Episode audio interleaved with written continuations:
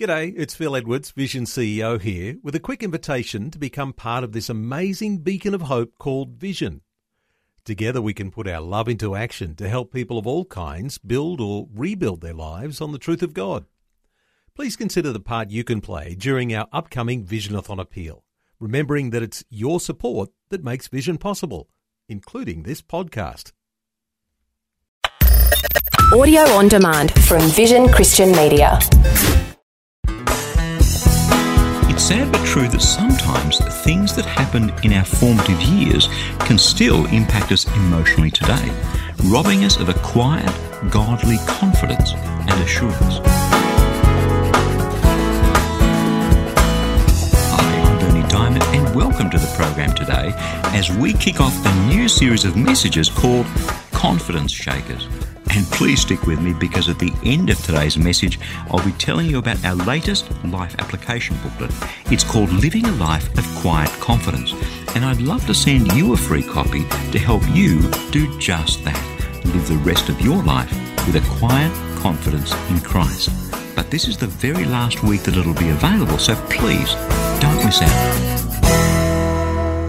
If you watch TV for any length of time, you could come to the conclusion that we live in a world of confident people. Everyone has an opinion, everyone has dignity, everyone has a flashy car. You know what I'm talking about. But whatever the TV wants to tell us, confidence is something that happens to be in pretty short supply. You know, even people who appear super confident on the outside often harbour doubts and insecurities and uncertainties that eat away at them on the inside. I call those things confidence shakers. Things that shake our confidence, like an earthquake on the inside. An earthquake that sometimes just goes on and on. So, this week on the program, we're going to take a look at some of those confidence shakers, starting with the legacy that our parents left us from our early years. I wonder if you can think back to your childhood and teenage years, you know, those formative years when we were growing up. Think back to some of the incidents that really stand out in your memory. I just jotted down a few just earlier on today. That's just the first things that came to my mind. I remembered that I had very few birthday parties. The first one I had when I was seven, they gave me a little matchbox car because I was into those things. It was a, little Mr. Whippy ice cream truck. My father had some wheels in the garage and he promised to make us a billy cart, but he never did. We had a chicken run out in the backyard. I remember Dad killing the chickens for, for Sunday lunch. I remember the lemonade. You know, kids always remember lemonade. It was a big deal. Six bottles were delivered every few weeks yellow and red and green, and they were only for special meals. We always wanted some, we could never have it. I remember having to clean my father's work shoes every afternoon, these big, smelly shoes, and I thought that was so unfair. I remember school, whenever we were playing games, you know, the cool kids were the captains and they chose their teams, and they always chose me last. I remember my teenage years. I mean, every teenager remembers this conflict with your parents, arguments. It all felt so unfair. Now, don't get me wrong, I didn't have a deprived childhood, I didn't have an abused childhood, far from it. But I just rattle those things off because they were the things that first came to my mind. It's interesting to me that when we do that, it's so often the negative things. It's so often the things like, how come I didn't have more birthday parties? So often the things that kind of leave their impact, the regrets and, and the insecurities. Now, I don't know about your childhood. Maybe you had just the most phantasmagorical childhood. Maybe you had an appalling childhood. So many kids grow up in danger or abuse or, or just not loved. Now, the big thing amongst teenagers these days is not drugs, it's not alcohol, it's not sex. It's cutting. You know, kids these days cut their bodies, they, they cut their wrists and their hands because of the deep depression and, and their reaction to all the difficulties that they're going through. Our daughter, who's 15, goes to a great school, but there are several girls there whom we know who, who cut themselves. What's the point? I mean, these seemingly small things along the way, they leave their scars. They leave their scars on who we are. Things people say or, or that do while we're growing up can be such, such incredible confidence shakers years on, well into our adulthood. We, we get this somehow distorted image that the world gives us while we're growing up. In effect, when we're growing up, we're laying down the layers of our characters and our personalities. who we are, layer by layer by layer. And when something happens in one of those deeper layers, it leaves lumps and bumps and hurts and bruises and scars deep down that affect people for the rest of their lives. You know, for some people, this stuff is never resolved. For some people, they live with fears all their lives, like an eternal earthquake of low self esteem. I was listening on the radio yesterday afternoon to some women being interviewed who had lived in abusive situations for long times with their husbands or partners. And they almost all made the same point that because they were so abused, their self esteem was so low, they ended up believing that it was their fault. I mean, there's never an excuse for abuse, there's never a reason to strike a person or emotionally abuse them. And yet they responded to this terrible stuff with something that's irrational, but something that's realistic because their self esteem was so low. Some people will live with those fears all their lives.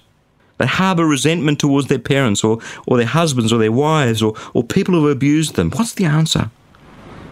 The only thing, the only thing that casts out all fear is perfect love.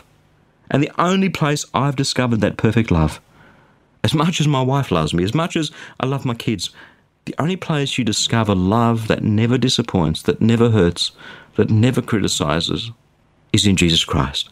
Now, I don't mean to sound corny, I don't mean to sound trite, but it's true. I remember preaching at a church once, and one of the people in the congregation was a really well known Christian leader. And I talked on the passage in Psalm 27, verse 10, which says this Although my mother and my father have forsaken me, the Lord will take me up and adopt me as his child. It was interesting. This man grew up as an orphan.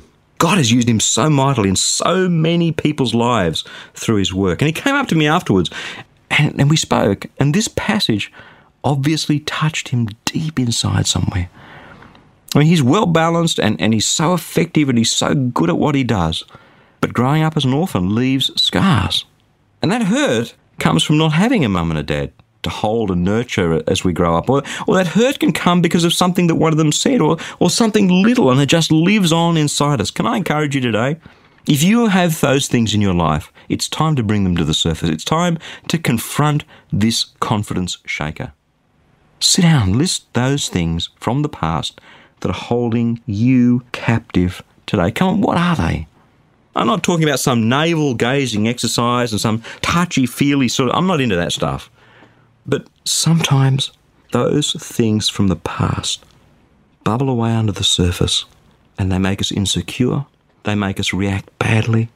They damage our existing relationships. They stop us from forming new relationships. Go on. Is it time for you to sit down and write down the things from the past, whether it's from your mum and dad or from some kid at school or whatever it is, that are holding you back? Maybe it's an abusive parent. Maybe it's parents who didn't care. Maybe it's just a one little thing that hurt you. Maybe it was one person who called you fat when you were a teenager, when you were growing up, and you're still trying to lose weight to please that person today. Whatever it is today, whatever that scar, whatever that thing is that's holding you back, perfect love casts out all fear. And God is love. We know how much because we can see what He did for us through His Son Jesus Christ on the cross. Although my father and my mother have forsaken me, the Lord will take me up and adopt me as his child. He really means it. Anyone who believes in Jesus is a child of the living God. And God hasn't given us a spirit of fear, but a spirit of adoption so that we can call him dad. Not a spirit of fear, but of, of love and of power and of a sound mind because God wants us to live a confident life.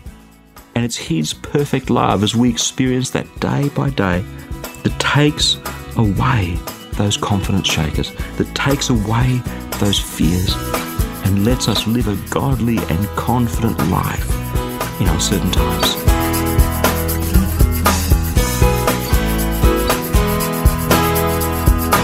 Are so many things that life throws at us that frankly undermine our confidence. That's why I'd love to send you a free copy of our latest life application booklet, Living a Life of Quiet Confidence. You see, God's Word is alive and active. So I'm praying that through this booklet, He will help you live the rest of your life with a quiet confidence in Christ. You can request your free copy right now. Just stop by at ChristianityWorks.com or give us a call toll free on 1300 722 415 and we'll send your booklet straight out to you in the post. But this is the very last week that it'll be available, so don't miss out. Again, that's ChristianityWorks.com or 1300 722 415. Hey, thanks so much for joining me. I'm Berni Dymet, and I'll catch you again same time tomorrow with a different perspective. Thanks for taking time to listen to this audio on demand from Vision Christian Media. To find out more about us, go to vision.org.au.